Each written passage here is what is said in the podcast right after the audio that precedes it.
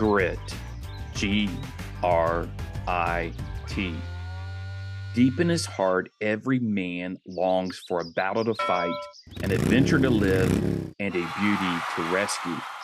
John Eldredge from Wild at Heart, discovering the secret of a man's soul. Through many my years in my walk in faith, I've either been part of, helped lead, or have led men's ministries at and in a variety of different churches. Unfortunately, not many hit the mark of what I believe and think is a real men's ministry. Now, those who know me or have or do attend church with me don't get all offended.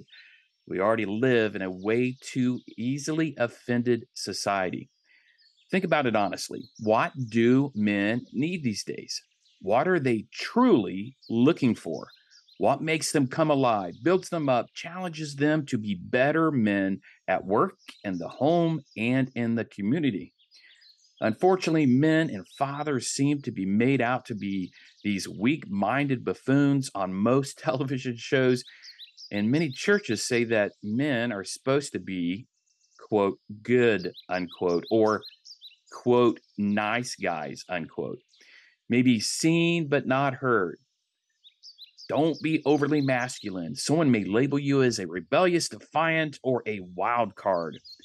Not sure if these that think that men are to be quiet, reserved, or the subservient nice guy read the same Bible that I do. Look, men are raised to be leaders, defenders, protectors, providers, an example of Christ in the home, as well as violent men of God whom are dangerous, but have it all under voluntary control. Look, there's a difference between being a quote good slash nice guy and a man of character, integrity, and valor. Churches have it wrong if their idea of a real men's ministry is to sit around every time they meet to sip coffee and read a few Bible verses without a takeaway or a challenge, then call it a men's gathering until next week, or worse, next month. Men need challenges because without challenges, there is no growth. Young men need to learn from wise, strong men and men come alive when they are put out of their comfort zone, when they achieve and excel. Sit around a fire watching wood burn at every meeting doesn't do it either unless there is a bit of a nudge or a challenge to ask and answer tough questions in an effort to grow while leveraging the Word of God as the compass. In my lifetime, a few, very few churches got it right, or at least somewhat right. Some that come to mind are those who utilized outlines from authors, pastors, and speakers like John Eldredge, I quoted, and Michael Thompson.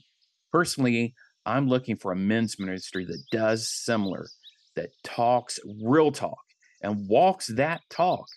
Leaders that do not operate out of a fear of offending a person or two. Trust me, Christ and all the disciples offended many those that challenge men to learn, apply, amplify, and exemplify grit, G R I T, with grace, whether it be a rugged men's outdoor group where we camp for days and nights and tents, men's motorcycle group where we take long rides, attend bike shows, bike nights, and camp near the side of roads, or a men's fitness and sports enthusiast group where we push ourselves mentally, physically, and spiritually.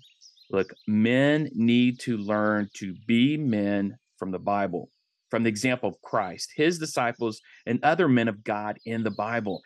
And trust me, none of these men should be determined as weak, simple minded, or simps. Don't believe me?